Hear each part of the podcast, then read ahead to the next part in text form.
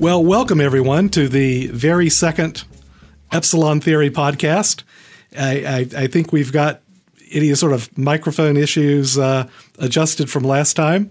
Uh, it's it's it's just really exciting to, to, to be doing this, and I've I've got my partner with me, Rusty Guinn. Hi, everybody. And uh, we've got a very special guest, uh, uh, Brian Portnoy, who I'm going to, to, to, introduce in a second. The, the, the topic of this podcast, number two, is very different from, I think, anything that Rusty and I have done with Epsilon Theory to date. And I wanted to do it, frankly, around Christmas time, uh, end of year time. I, I, I, am thinking about these issues, and the, the issues that I'm talking about are the issues of our own personal lives.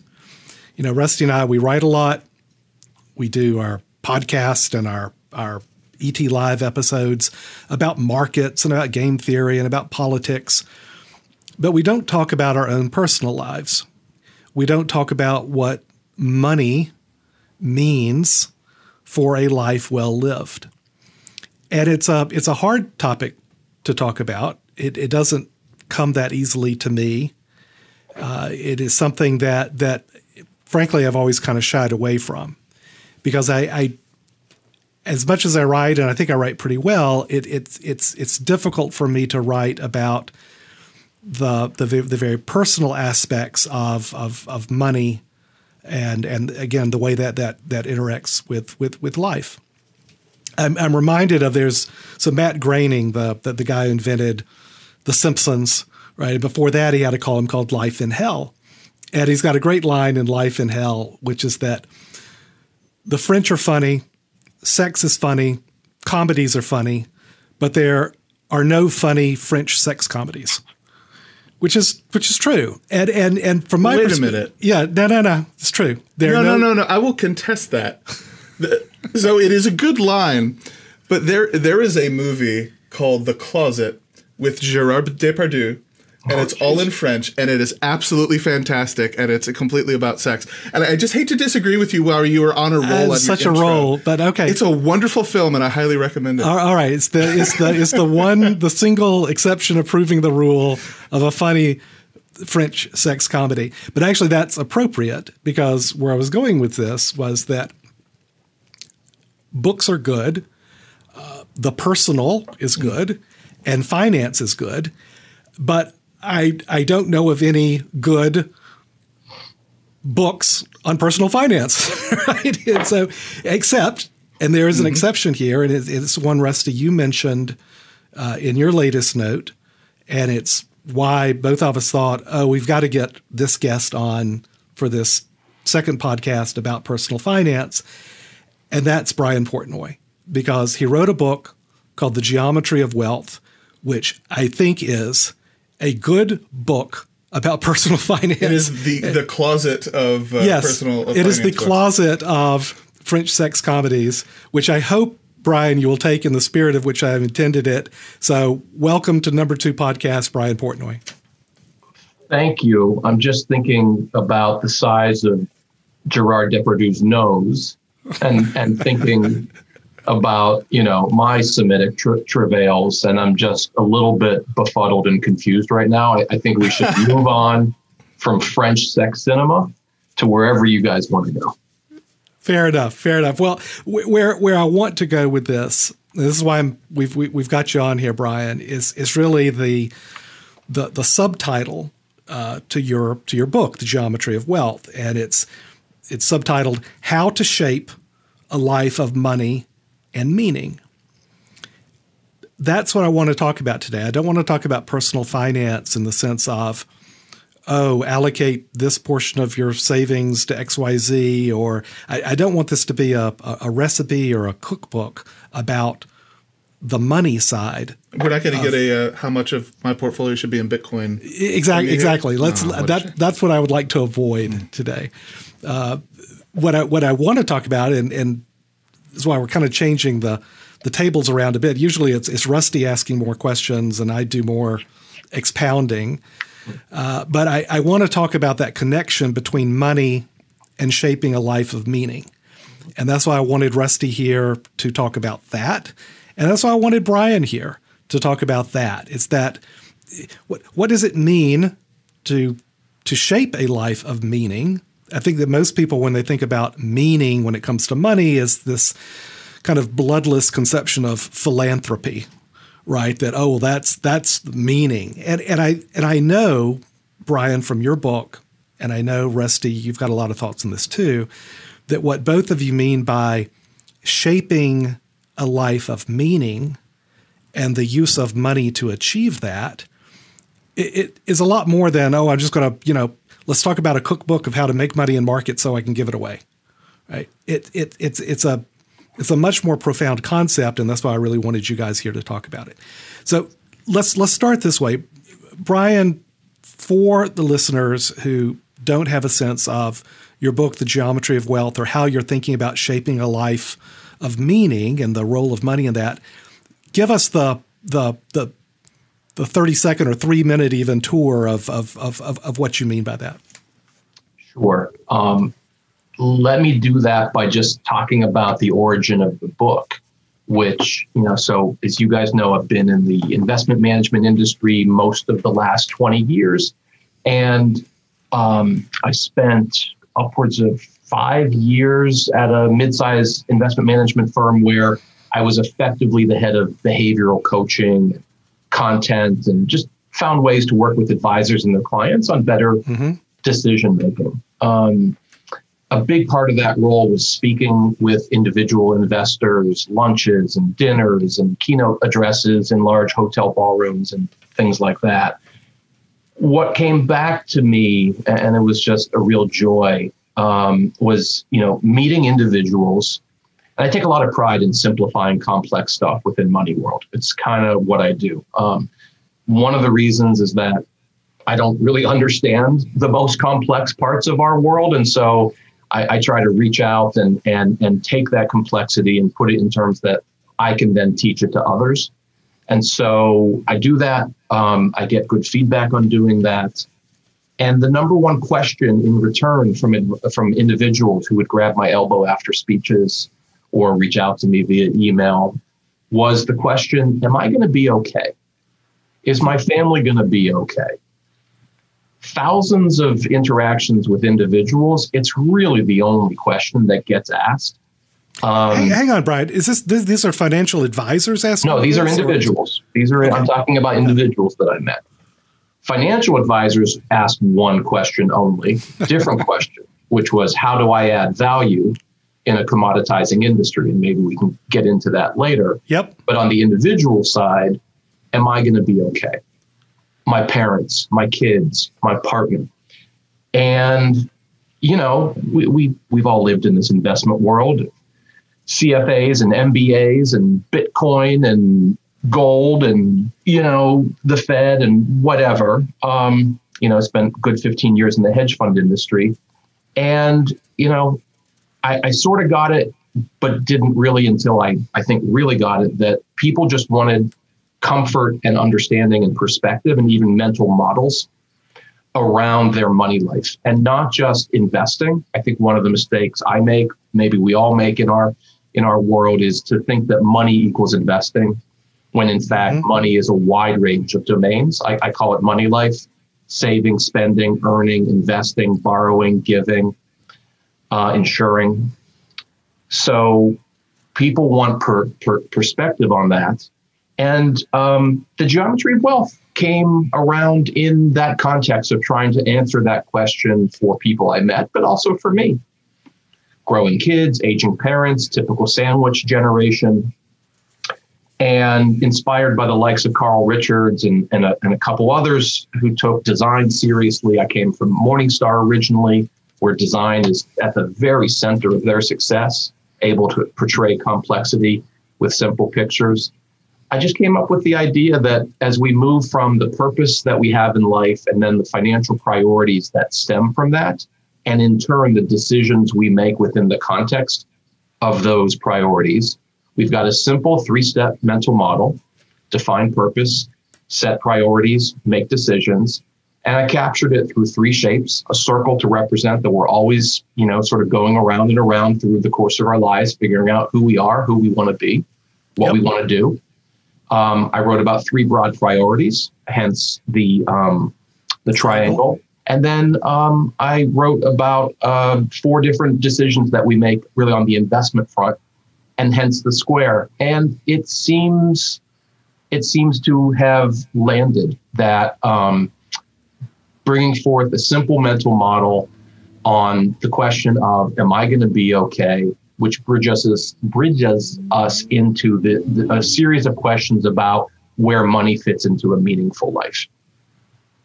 Right on. Now, and, and I, I, I think back to what I know people use epsilon theory for, which is to uh, use it. You, you, use the word mental model, but it's it's it, it, it is telling a story, right? It's and, it, it's in not to not to educate and not to lecture at people, but so that these are tools that they can use in the conversations they have with themselves frankly, right? Which is where I found your book so useful, right? Where where I find any book that that really sparks something in me, it's a okay, I hadn't thought about putting it together in that way, and that really helps me have a better conversation with myself, right? Which are the most important conversations we can have, and and then it also I think happen helps.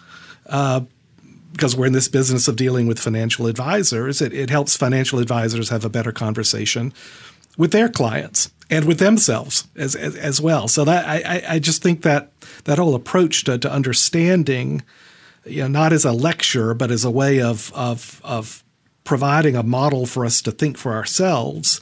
I, I find so so so so useful in in, in that book. Well, and, and you and, and, you two are the kind of the the probably two last person people on the planet I need to uh, uh, teach about the importance of narrative.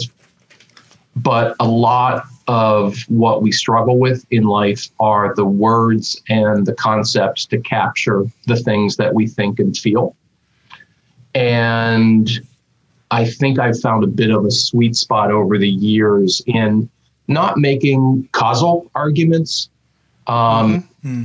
at, but more kind of sort of pre causality what what what are the concepts? What are the variables? And to the extent that we talk about these mental models which to me is just sort of Mungeresque simplification of a complex world mm-hmm. um, putting stuff out there that people can think about. And if they find it useful it's theirs for life for free and you know one of the most gratifying elements of this journey over the last three years since the book came out was couples husbands and wives telling me that they never had more productive conversations with each other about financial decisions um, uh, since they kind of picked up and absorbed this basic purpose, priorities, decisions framework.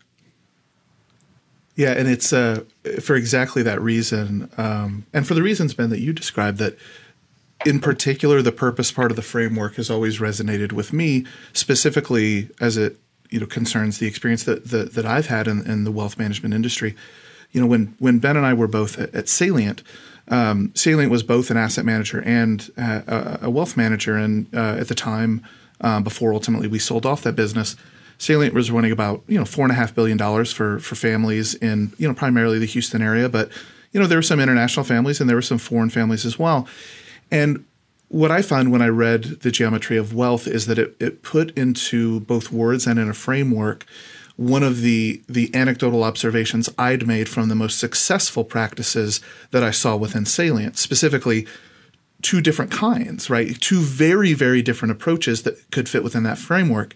And Ben, you're familiar with one. One of our uh, our, our, our, still very close friends and colleagues who who is there at Salient. Um, you know, he he worked with a, a what I would describe as a a multi generational family. Right.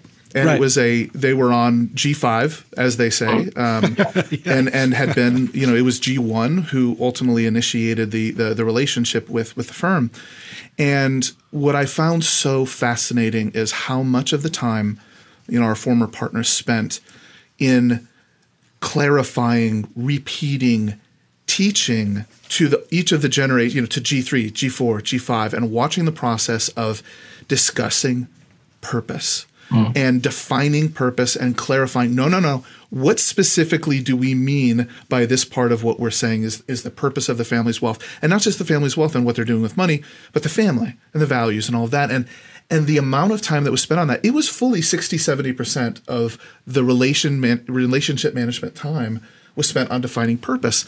And, and, and on the other end of the spectrum, you had, and I would describe this as being one of our less experienced financial advisors who who because of the way his his book started to grow, found and look, this is Houston, this is Texas, yeah. that you know many of these people were oil and gas executives who were very strong, very sort of devoted Christian people. And what they were looking for was a financial advisor who could help them define how do I think about money as a person of faith? Mm-hmm. And and now it becomes incumbent upon the financial advisor to have a framework for looking at that that isn't just you know uh, you know how do I how do I allocate uh, right. among index funds and think about the you know maximizing my ex ante expectations of of information ratio against this blended benchmark there's a whole nother question here and i know that the question of you know talking about plans and motives and, and all that isn't different but i think the way in geometry of wealth that, that brian talks about purpose and its primacy in this framework and it's the, the fact that, that it comes there i will say the most successful franchises i've seen in the wealth management business, the people who've built their book the most successfully and, and have had the most engaging, successful, and I mean that in a not just financial, but in the sense I think of of you know not to steal your thunder, but the funded contentment I think that results from the execution of this this process, the most success that I've, that I've seen in the industry. So it was an immediate reson, resonance with me. I think when I when I read the book and when I saw the way you'd described that, I said, yes, that's exactly what I've seen in successful practices. Well, well let me. I'm gonna I'm gonna ask a question about the business of financial advising, right? But I do want to come back to this notion of well, the the the, the personal part of personal finance, right? And and I'll, I'll, and I'll and I'll say it kind of in the same in the same way. It it, it strikes me from the story, for example, you were saying uh, you were relating, Rusty, and and and I know you know some of the stories and I know some of the work you're doing now, Brian, it, it feels like the business of financial advice has become much less advice and much more, I'll call it coaching, mm-hmm. right? Where, you, where you're not where you're not educating, you're not lecturing, you're not teaching the the the person whose personal finances are being examined. You're like a coach. You're trying to get I'm not going to say performance out of them, but you're trying to get that uh, realization of recognition of what is important to them. That's that that, that that's coming out of, uh, of, of, of of this. So I, I I do think that that that that's something you know. Let's let's let's talk about that a second. To to what degree is is it coaching as opposed to advising or teaching? I so I think you're, you're, you're touching on an existential issue for the industry, which, by the way, isn't very old in the grand scheme of things. Yes, there's been stockbrokers going back however long there have been mark, you know, stock markets and bourses, and, but the current world of financial advice, wealth management, financial planning, it's a few decades old it, mm-hmm. it, in, in its current format and it's evolved very quickly. I mean, b- before we got on, uh, we're probably all Schumpeter fanboys. We we were talking about the process of creative destruction and sort of the number one rule of, of capitalism is that things change, and for the most part, everything in its path gets destroyed, and yep. and then and the new thing happens. Um, that's great when you're reading a textbook. That's not great when your job disappears uh, because of forces well beyond your control. So we live in a yay capitalism world without hardly anybody really understanding the historical specificity of what capitalism is and what it does. And so for financial advice, you know, we could go back to Bud Fox, who sat mm-hmm. there in the opening scenes of Wall Street, and he is a broker just selling crap to anybody.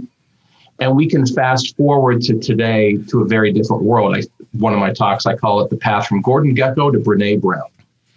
So, you know, we start out with brokers and we end up with life coaches and financial therapists. Right. Yes. And, and, and, and which is the right answer?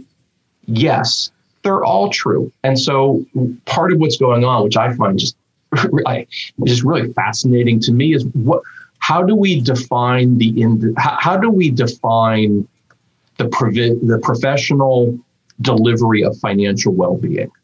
And we've got answers that range from from Gordon Gekko to Brene Brown, and they all exist simultaneously. And and and people can just pick their poison in the sense of um, the number one calling card for the successful advisor to me these days is authenticity.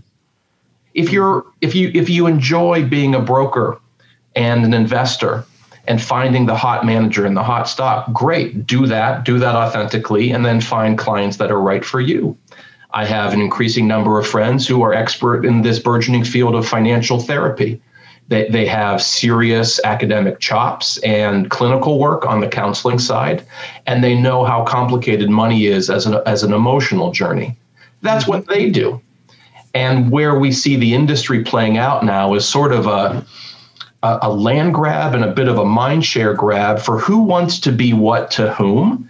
And the industry is so damn big, there's room for everybody to do everything we've sort of, you know, I don't know if it's a fixed point, but where the industry's been for call it 10 to 15 years is in something called goals based wealth management. You got to put a yep. little trademark thing next to that. um, because effectively, what the wirehouses did says, what the wirehouses did was say, us just selling a bunch of stuff and baking it into portfolios you know, isn't going to cut it anymore. We need a wrapper. And then the wrapper became client goals, which makes all the sense in the world, right? Of course, you're going to save for your kids' college or your own mm-hmm. retirement mm-hmm. or whatever the case may be. But the core exercise is still selling those investment products. You just have sort of a different, a different spin on it we can get into it if you want, but the whole notion of goals from a from a neurological and even epistemological point of view it's really fraught. Like it, it's not the most straightforward thing once you scratch the surface on what's a goal. How do you form it? How do you work toward it? How do you achieve it? And I bring that up because, you know, the industry is grappling with who it is. Certainly the public perception of financial advice is not great. And then within the hundreds of thousands of practitioners, just in the US alone, forget globally, you do have the whole range of Gordon Gekko to Brene Brown and the right quote unquote advisor looking for the right clients. And sometimes it maps up and sometimes it doesn't. Yeah, I mean it uh the uh the goals based management or the goals based um, uh, you know advice as is, is fraught with a lot of things, and I mean I think in our parlance, it's fraught with I think the same effects that plague institutional money management as well, which is that things things tend to whether your your goals are sort of an appropriate objective, even sort of leave aside you know all the the neurological and other implications of it. It gets abstracted into a Monte Carlo, right? Eh, where it's yeah. your your goals are now, you know, whether or not the particular inputs to this this model that we've given you from a off the shelf provider to generate a Monte Carlo outcome says you have a greater than 80% you know chance of achieving that in year X, right? And and so it becomes this abstract or what we call kind of a cartoon. But you know, and so I, we recognize that. But I also think, and and and you know, I don't want to put you on the spot here because I'm I'm kind of curious because you seem perhaps a bit more optimistic you know, than than, uh-huh. than I might be, or uh, probably certainly than Ben might be about. Yeah, I'm this, the grumpy old man. So the, the state of the industry, right? So I'm I'm kind of curious about the the homogeneity of you know and not to say that you're saying that there is you know a homogeneous structure to how people are approaching this because you by by definition you're sort of saying there's there's room for a lot of different approaches. But i'm still seeing a a substantial convention in the industry and a stickiness to reliance on a sales model of generate 12b1s to pay financial advisors within a wirehouse sell as many high priced quote liquid alternatives or if you can do it other kind of pseudo alternatives as possible through your wealth management channel. Still try to stick people with as much prop product as you can even though you say on the surface that you're not trying to do that. Mm-hmm. and i still see an awful lot of that. And, and and certainly in terms of aum and while i see that obviously there's so many trends in, in, in other directions it still feels to me like the conventions of our industry that are trying to sell those things which i think all of us are on, on, on this podcast would agree are commoditized services, right? They're not re- they're not coaching services. They're related to the closer to the Bud Fox level of, of what's being provided to say, I'm the smartest guy in the room. I'm going to sell you the best investments in the room. When you pay me this fee, you're going to have the best portfolio in the room. And I still feel like that's a huge part of our industry. And I feel like you're saying that you don't feel that as strongly, but I don't want to put words in your mouth. Yeah, you can put words in my mouth. I, I, I trust you. Um, well, we're, we're, I, I am optimistic. First of all, let, let's set some context. I mean, how many long only mutual fund shops are still selling skill and alpha as something they provide? Okay, the, the, these things take decades to die out. I think one of the lessons I've learned just as I've grown older in the world is that inertia is real and that, you know, a lot of key shifts on the things that we think don't make sense will keep going until the people who will always believe them go away, retire, pass, whatever. So I'll also admit to there being a real sample or selection bias to the work I do, and as a result, some of the observations that I make. Because 99 point X percent of the financial advisors that I end up having deeper conversations with and, and, and build relationships with, um, they, they know what the game is mm-hmm. and, and they play it. They, maybe they continue to play it in one way or another because ultimately, you know, where you stand depends on where you sit. You know, people need to make a living which isn't to say that there aren't I, I, I, wouldn't know what the number is, but so many people within the wealth management industry who are thinking about what's next, which isn't to say what are the legacy structures and incentives. I mean, geez, I mean, incentives in our industry is uh, what, what, what is, you know, show me somebody's incentive and I'll, I'll, I'll be pretty good at predicting how they're going to conduct themselves. Well, I want to I want to get to a point on there, and this is sort of an uncomfortable thing about personal finance, and that within our industry, there has always been this expectation that this is a highly compensated industry, mm-hmm. and so much of that inertia, I think, is driven by institutions.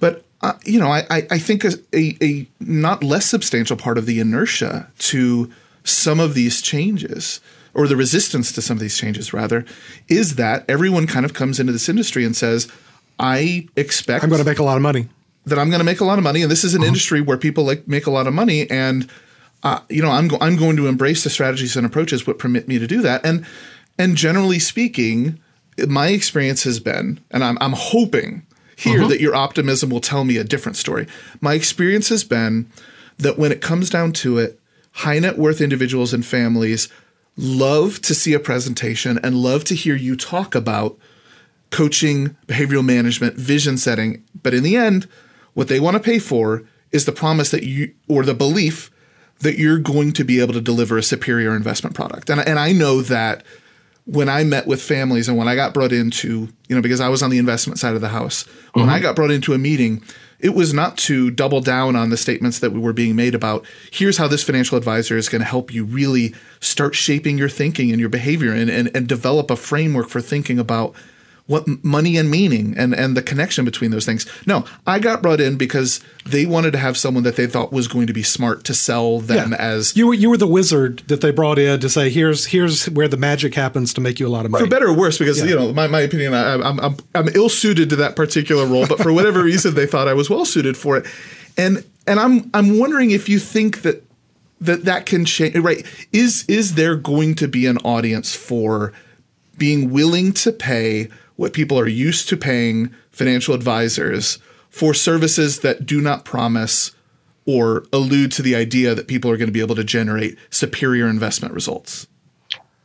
Um, so the answer is yes. I, I firmly believe the answer is yes. And we can Good. go to the other side of the fence to the to the um, you know investment, not the wealth management side of things, and just look at the success of Vanguard and them being at five, six plus trillion or where, wherever they're at, a lot of people are giving up the game of trying to beat the market and they'd rather just be the market. Mm-hmm. Um, w- whether or not that's smart on a going forward basis, where rates are and slope of the yield curve, like uh, for our purposes today, who cares? Like not not where we're going. But I think there's been a cultural shift on the investment side already, which isn't to say that there won't be legacy players around for decades who are going to do what they do from an active management point of view, active at the security selection, the portfolio construction, the portfolio, um, you know, larger asset allocation issues.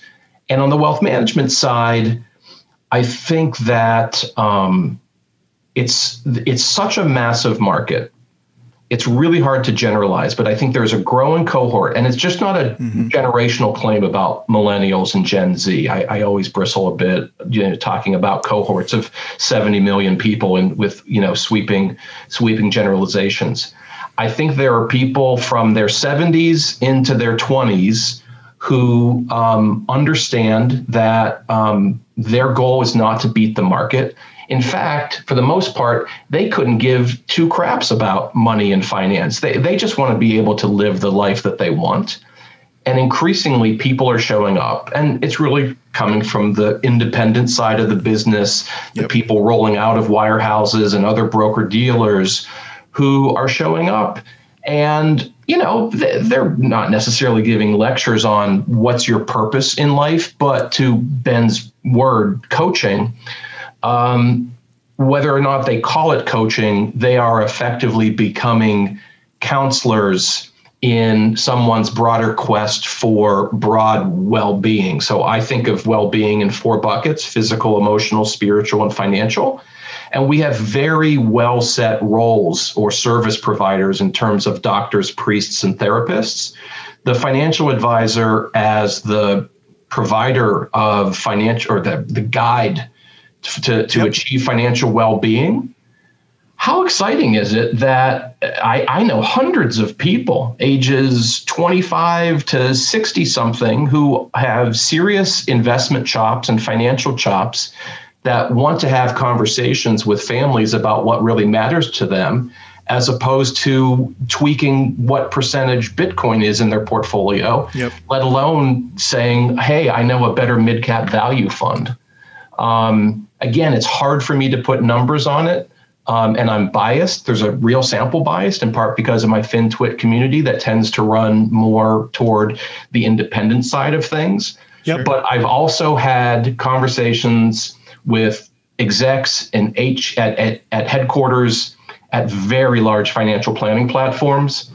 And they know that they're not going to feel a ton of pressure today or maybe even a year or four from now but they're compensated by their stock price for the most part. And they know that they need to have a competitive offering because there are lots of people stepping in, Vanguard being first and foremost, who wants to do to advice what it did to the fund business 25 years ago and make a very reasonable offering for a very low price, which is going to be good enough for most people.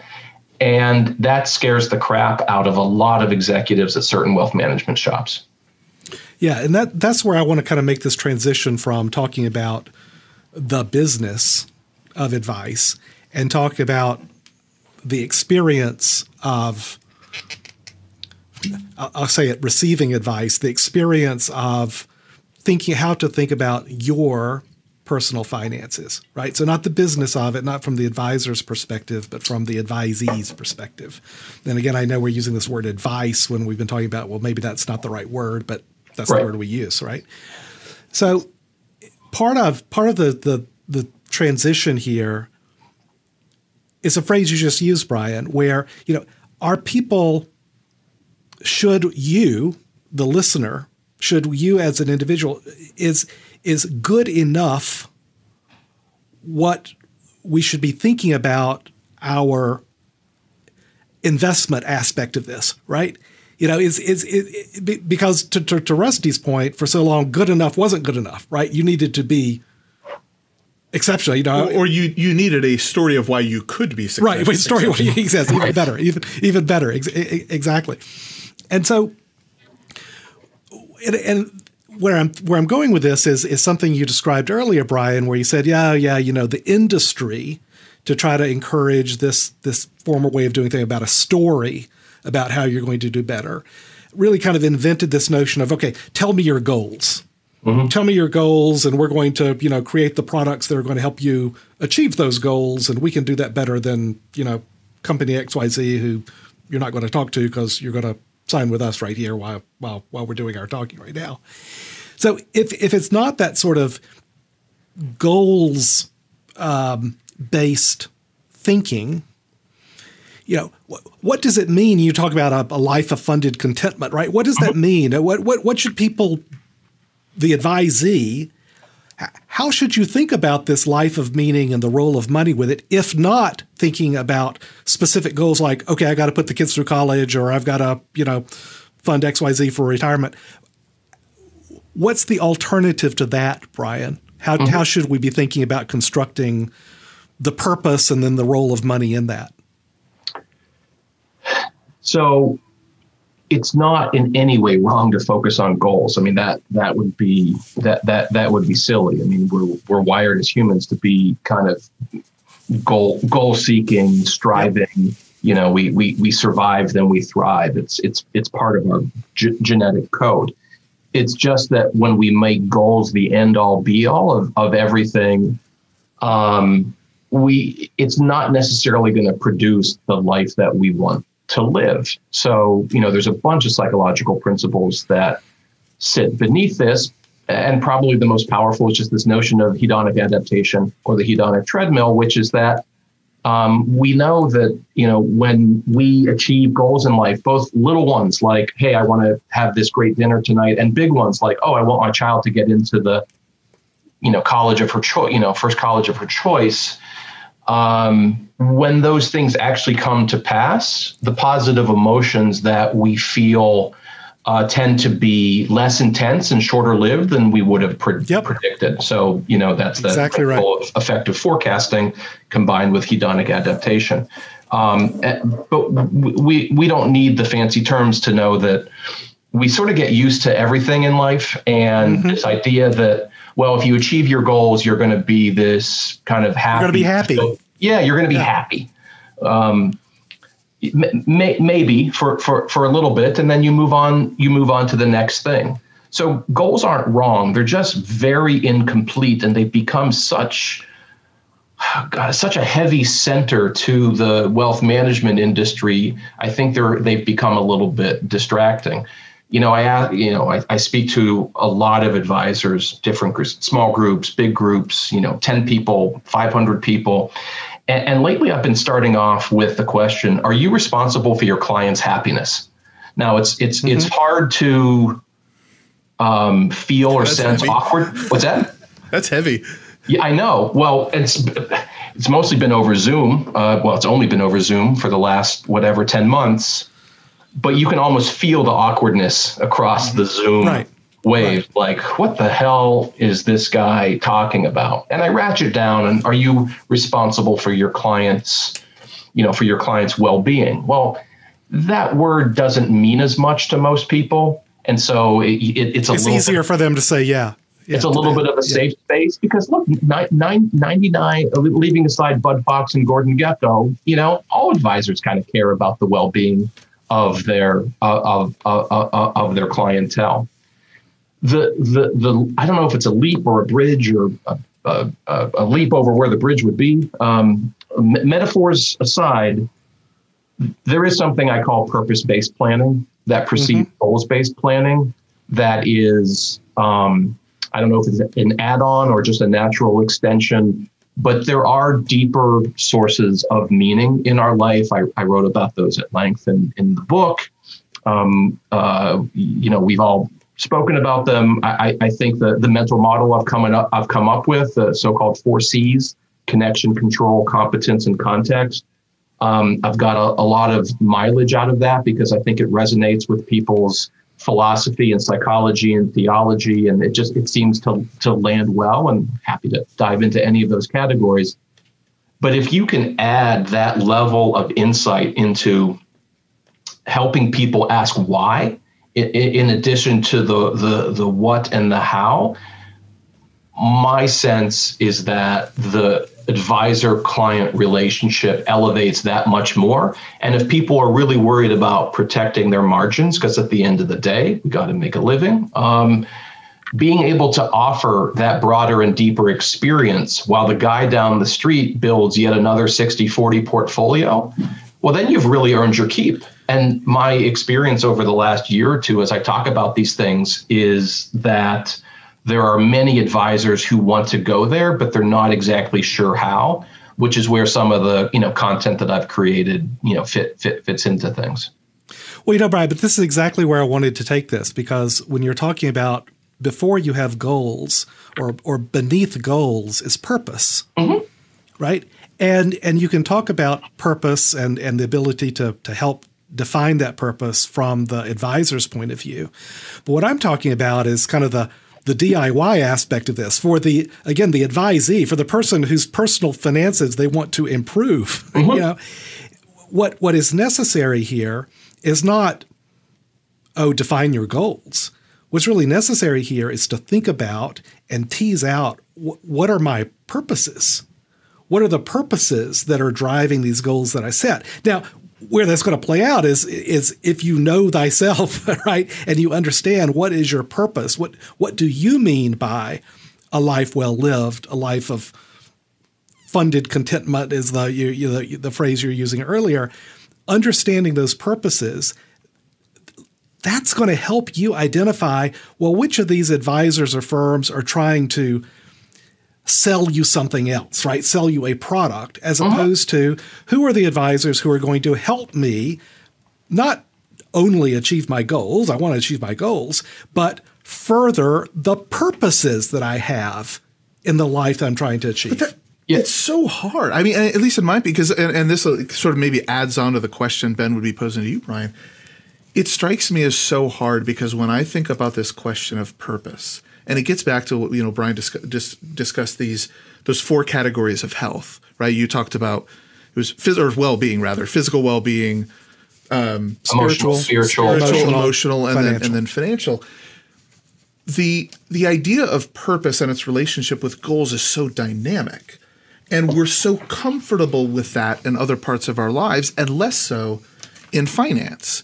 Where so, for example, like in in in in spiritual lives, and and I know uh, you know Brian and I come from cousin, cousin traditions from a spiritual perspective, but you know, in, in, in the in the in the Christian faith, there there's this idea of peace, right? And you know, and we're in the Christmas season, and, and people talk about, well, why did why did Jesus come? And and part of why they talk about it is peace, and people think, well, what peace means is quiet and stability and and and all of that and and of course jesus sort of looks at that in the scripture and says no y'all i came to bring the sword hmm. and and his idea behind peace is actually a thing in motion and so being at peace is actually being in line with a process which is constantly undergoing change and having that not be something that upsets everything. It's not hmm. a static place. Not a it's, it's, not a right. goal as it were. It's a where are you in in in alignment with a changing thing? And you know, I wrote a piece about a year or two, uh, a year, a year and a half ago about work and this idea that, which is you know, and it relates to this sort of Mar- Marxist co- concept, which is very not in line with my my political predispositions. But it is this idea of the holiness of work and the idea that even if you are capable of not working, you're for most of us, our souls, our spirits will be agitated yeah. by the absence of work and labor and producing something because we're we're wired for it. And so I I think we're we're we're so comfortable with hearing these messages about meaning that don't ascribe some static place that we must achieve and therefore once we've achieved it we're done we're comfortable with there being dynamism in other parts of our our well-being in those four dimensions. But not in finance. But not in finance. That we're, weird? So, You're absolutely right. we're so static. Well so let's put it in motion right? Like that if it if it if it's sitting still well let's let let's get it going. I mean who we are changes over time. There's a great study one of my favorite favorite social scientists is daniel gilbert who wrote a fantastic book stumbling on happiness and he, with a bunch of other social psychologists, have done great work for decades now. And he's got a study, uh, a group of scholars has a study where they engage with 19,000 respondents, you know, very sophisticated from a psychometric point of view. And they look, they, they, they uh, engage people on their preferences, their values, and their identity. And, and, and Ben and I, as recovering social scientists, we know that identity precedes preference. But getting to that identity is is sort of a, a hard thing, but it's it, it's a tougher nut to crack, but it's it's more important. Gilbert and this crew asked 19,000 people, um, you know, g- give us um, sort of a sense of, you know, what what what you've liked over time, what you've valued over time, who you've been over time. G- give us your memories of yourself today versus 10 years ago versus 20 years hmm. ago, and have have you changed over time? And unequivocal, strong evidence, yes, I mean, I think right now, so I'm 51. Am I the same guy as I was at 41? Not really, but recognizable. 31? Hell no. 21? Yeah. I don't even know that dude. Right? Yeah, I don't either. I know exactly what you mean. Yep. Okay, but then they said, hey, Portnoy, when you think about who you're going to be, what you're going to want when you're 61, like wh- what's that all about? And the the general response from these 19,000 people was, I'm cool. I'm fine. Yeah. Like I am who I am. And Gilbert et al. called it the end of history illusion. Yes. Wow. And yeah. basically, like, because our, our memories are massive hard drives that don't work very well. Some large percentage of our memories are things that never happened, D- different conversation. But we have these massive, messy hard drives for memory that we're sampling from all the time and basically projecting forward. And our imagination is like a little thumb drive. It's weak, and it, it's very hard to like imagine different futures without being prompted or drawing from memories most of which didn't even take place and so we always imagine that we've changed over time but it's impossible to imagine that we're going to be different in the future and i don't think it is outrageous to think that the modern financial advisor and financial coach can help people become who it is they want to be in the decades to come. And that is not a question of goals, that is a question of identity and a question yep. of purpose. And whether it be a sense of belonging or a sense of autonomy or a sense of joy that you get from your work or your vocation or your connection to something bigger than yourself, in particular your faith or, or allegiance to place, patriotism, something like that. If you're not getting into those four buckets of meaning, then you're not doing as much as you can to live a fulfilling life, which you could certainly choose not to, but you know, we're we're we're trying to chop some wood here. Is it as simple as saying that you're that because we can't know who we're going to be in 10 years and because you know Rusty mentioned that that Marxist concept I mean I'm the the token Marxist here so I'll I'll, I'll talk about it is that this notion of alienation I'm a, yeah, I think I'm actually the outnumbered one here. Yeah, fair, fair enough, fair enough. And it's it's you know I, I, think it's the smartest thing Marx ever wrote by by a by a pretty wide margin. But what it, what he meant by alienation was separation. Mm-hmm. That you are you are distanced from you what from what, your labor. From your labor right. And he was talking specifically about labor right. That that that in the act of working on an assembly line what, what, that you are creating a cog, mm-hmm. you yourself become a cog, and you begin to think of yourself as a cog, and that that is a that is not the life of the cog is not a life worth living, or or is it's it's not as fulfilling a life. It's not a life of funded contentment, right? Yeah, and and and I think the the, the interesting thing is to take that concept of alienation from labor and think of the the way we are alienated from so many things in our life today. We are alienated from our political participation, from our vote, right? We we are we are alienated from from our investment. We're we're we're buying like a little electronic blips that don't represent a fractional ownership share in a in a company that's making something in the real economy. We, we're we're increasingly alienated from our our families right? And we're increasingly alienated from ourselves. And it is that that that struggle to reduce the alienation, right? That that, that I that I that I think is at the heart of the the, the, the, the modern angst that we all that, that we all possess. As it applies to to money, though, right, is is the answer that that we need yeah, use it, optionality in our money mm-hmm. so that, that we don't we don't know where we're going and we're, we're we're trying to reduce the the alienation that we feel in all these aspects of our life, and so that's what money is for. But I don't know really what that means. I I, I have all these kind of inchoate ideas, and I and I know that I, I think they're really at the heart of so much of what we experience in modern life.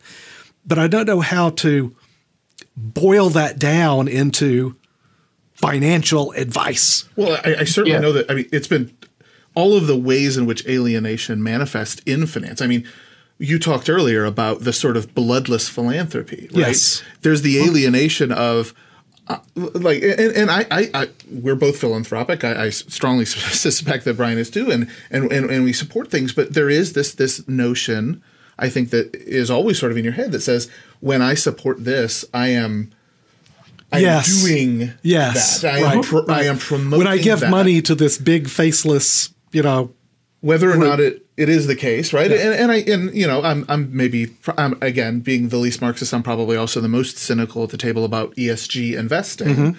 and and I think there's a component of alienation to that that is. Well, I'll, I'll allocate to an ESG fund, and I've sort of done my good ESG deed for the day, and and so we're we're we're we're pretty long alienation in our financial well-being and and I think the current options that are that are open to us but it gets veers a little bit away from I think where you're getting which is how we de-alienate. Yes, exactly. And, and so if, if we can, that's that's kind of, and maybe the answer is we just have to think about it. And this is for another podcast. But is there, Brian? If you, and I want to think about this too.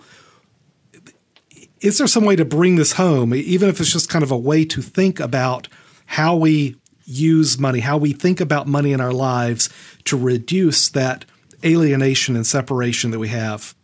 Yeah, the answer is yes. Um, but I don't think we should set ourselves up to fail on the expectation of some grand revelation. So to me, it's realistic. I like that. Well, it, it, it's about being able, willing and able to engage in introspection, and then on top of that, being willing and able to engage in a conversation. And then the question becomes, well, who am I going to talk to? And it might be your partner, it could be your your parents, your kid, your friend, coworker, could be your financial advisor, could be your priest. Um, it, it, it, it could be lots of people.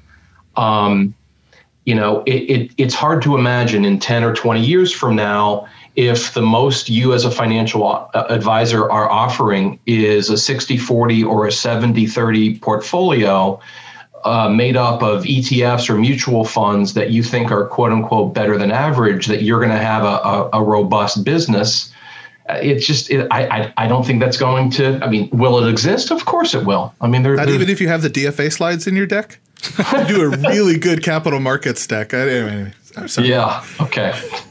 left turn. Left turn. No. No comment. Um, and so then you know it, it's really about thin slicing the conversation into manageable pieces about things mm-hmm. that matter to you over time. And to the extent that it's fair game to talk partly about the fact that you want to save a million dollars for retirement and that on your 4% rule you have 40,000 of income plus social security and you know you've got all of the cash flow mapping through eMoney Advisor or some other software platform. That's great. That that's sort of but to me necessary but not sufficient. There's the next level of um, what's really important to you. Um, you know, and, and it could be your social connections. It could be your sense of, of, of control you have over your life. You know, this alienation piece. Um, you know, I, I, I taught Marx to undergrads at University of Chicago in the in the mid 1990s. So I've I, I, I've dabbled, and um, there there are certain elements to what he wrote about that are absurd, but there are other pieces that you know will always make sense and probably make more sense than ever as we live in this epistemological chaos where facts become optional and, and it's relatively easy to create our own kind of freestanding kind of I- I- existence. Mm-hmm. You know, um, let me map work onto leisure. So part part of the way I think about these things is is sort of historical and sociological. And what it means to be a consumer, what it means to engage in leisure, what it means to, to work, what it means to be an investor, these are all historically specific concepts. They've evolved like significantly over the last three, 400 years. Compare the way Veblen wrote about the leisure class and the idle rich. The whole point was to have enough money where you didn't do a damn thing ever. Right. That's why Fitzgerald books are so damn boring. No one does anything. But that was the point. You're not supposed to do anything. And if you did, you'd be shunned from society. Now you fast forward to a book that came out a year or two ago that I think is a really good but not great book. Um, uh, the Meritocracy Trap by uh, Daniel yep. Markovits, who's a, a, Yale Law School professor. Hmm. What's really interesting about that book is that he flips the script and he writes about the busy rich. We've gone from Veblen to um, Markovits in a century uh, or, or so and we've gone from the idle rich to the busy rich and we live in the world of the busy rich in financial services writ large and it's all about busy as um, kind of a, a, status symbol of you know being overwhelmed not as a problem but as a solution to some existential itch that probably doesn't exist but that you think it should so you, you mm-hmm. get into get into layers um, there's no reason why a friend or a partner or a financial advisor can't be equipped to talk about these sorts of things. And so when you um, get into, I, I, know I'm jumping around topics, but something I've been writing about a lot lately is time affluence versus time poverty. When, when you think about, you know, using money to buy time, there's actually material evidence that money buys time. It buys convenience. It, it buys shortcuts. It, it, it buys time. Um, why aren't financial advisors advising on time affluence at the same time they're picking that super hot mid cap value fund? Oh, that's interesting. Yep, that's a that's that's that's a great that's re- point. I, have actually that's a really good point. Yeah. Well, so I, I, think that's actually where where I I, I want to kind of pull out two things here. First, I want to I want to end with this notion of time affluence and thinking about how that is because I'll say in my own life, time is the tool I use to reduce alienation. Mm-hmm. Time right. is that tool, right? It's the time that I can then call my mom. Yeah. Right. It's the time I can use to read an actual book about something that's not required, you know, for work or what, or what I'm doing. It's time for me to think about how I want to talk about the things I'm interested in talking about. Right. So, so I, I, think for me, time is that tool. I mean, it's the fundamental currency. I mean, it's irreducible. Yeah. That that, yeah. that is the currency, right? The other thing that I want to pull out though is if if we're talking about some enormous concept like alienation, right? It's too daunting that way. Yeah. Of of course, there's no application of investment or personal finance or any sort of finance to solve the problem of alienation, right? What we have to do is we have to break that down into specific issues that we want to improve, not as a necessarily a goal, not that, oh, I'm going to call my mother once a week, right? But no, it's like, you know what?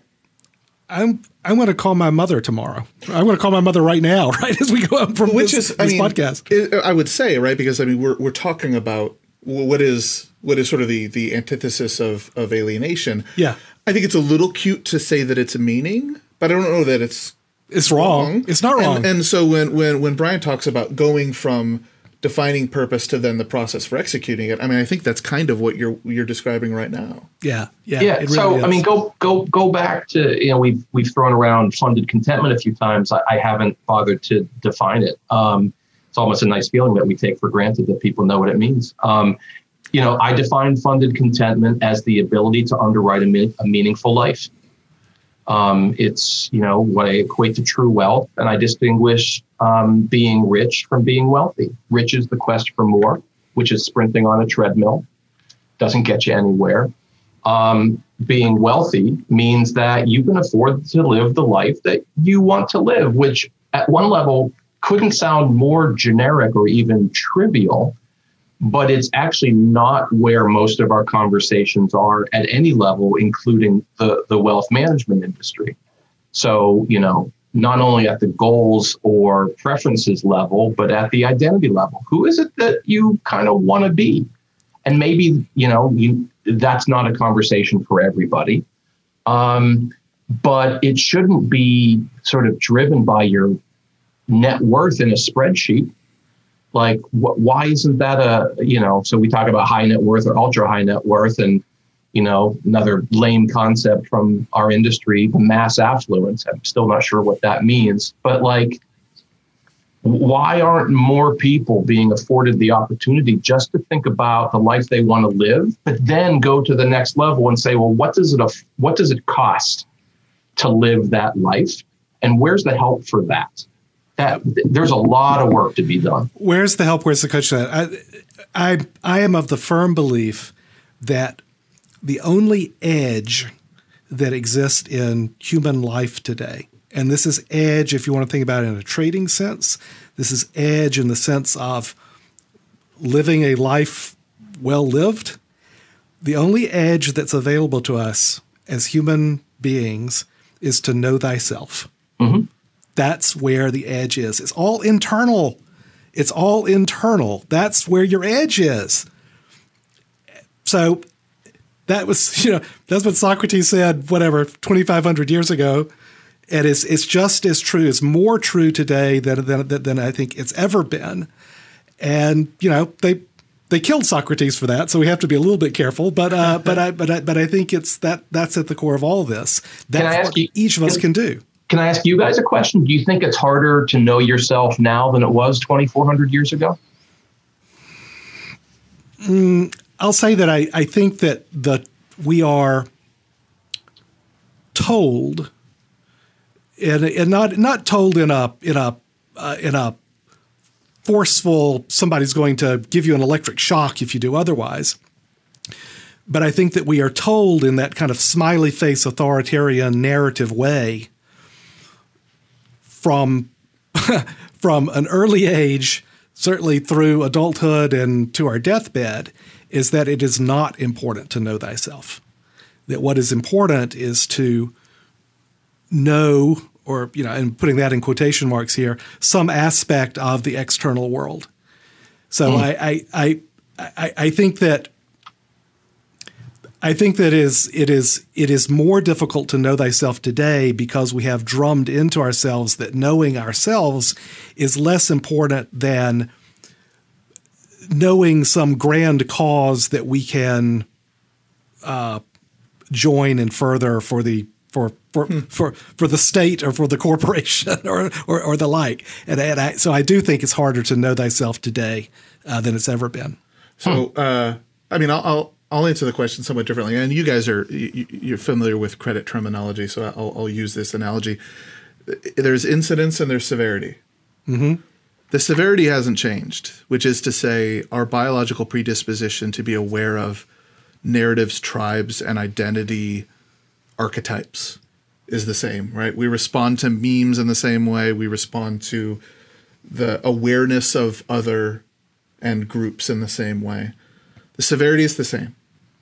The incidence, I think, has changed. I think we are more frequently reminded of what everyone thinks everyone thinks and what everyone knows everyone knows. I think we are more frequently reminded of what is correct and what is right think and what is right sounding mm-hmm. ideas and uh-huh. right sounding thoughts for people that match our concept of self. And so to the extent we we are able to know ourselves as in any of the dimensions we've been talking about, I think that the the severity remains the same, but the incidence of our exposure to the stimuli which would cause us to frame our concept of self differently I think those are are are much more frequent today than they would have been 2,400 years ago. I hear you, man. Well, listen. Anytime we can we can wrap up a podcast by being able to say "clear eyes, full hearts can't lose." That's a that's a pretty good podcast. Well, not only that, I mean, we we can and we can also wrap it up by having unintentionally and cleverly given a promo for I think Brian's current book because if you talk about knowing oneself i mean i think that the, the book that that you now have uh, that's that's a, only a about a yeah. month or so out on, on the yeah, market is about yeah. how i invest my money yeah. and it's about identifying how different people think about this very question that that we've concluded our podcast talking about. I, I love that. So so so brian bring us home with a how people can get in touch with you if they want to hear more and b where people can see more or read more of your work. Uh, a- a- absolutely. So, um, website for the company I founded about a year ago is uh, shapingwealth.com, which is a financial well-being platform that maybe uh, we'll, we'll, we'll dive into that some other day. But it really gets to kind of educational technology around many of the topics that we're talking about. So you could check out the website and reach me through there, and then um, you know, I, I, still, for better or for worse, remain active in financial Twitter. So, yeah, it is for the worse. But um, uh, at Brian Portnoy is is the way to is the way to track me down there. Very good. Shapingwealth.com at Brian Portnoy. Brian, my friend, thanks for being uh, with us for this second Epsilon Theory podcast. What a pleasure. Awesome. Thanks, guys. Great. Thanks again. Good night, everyone.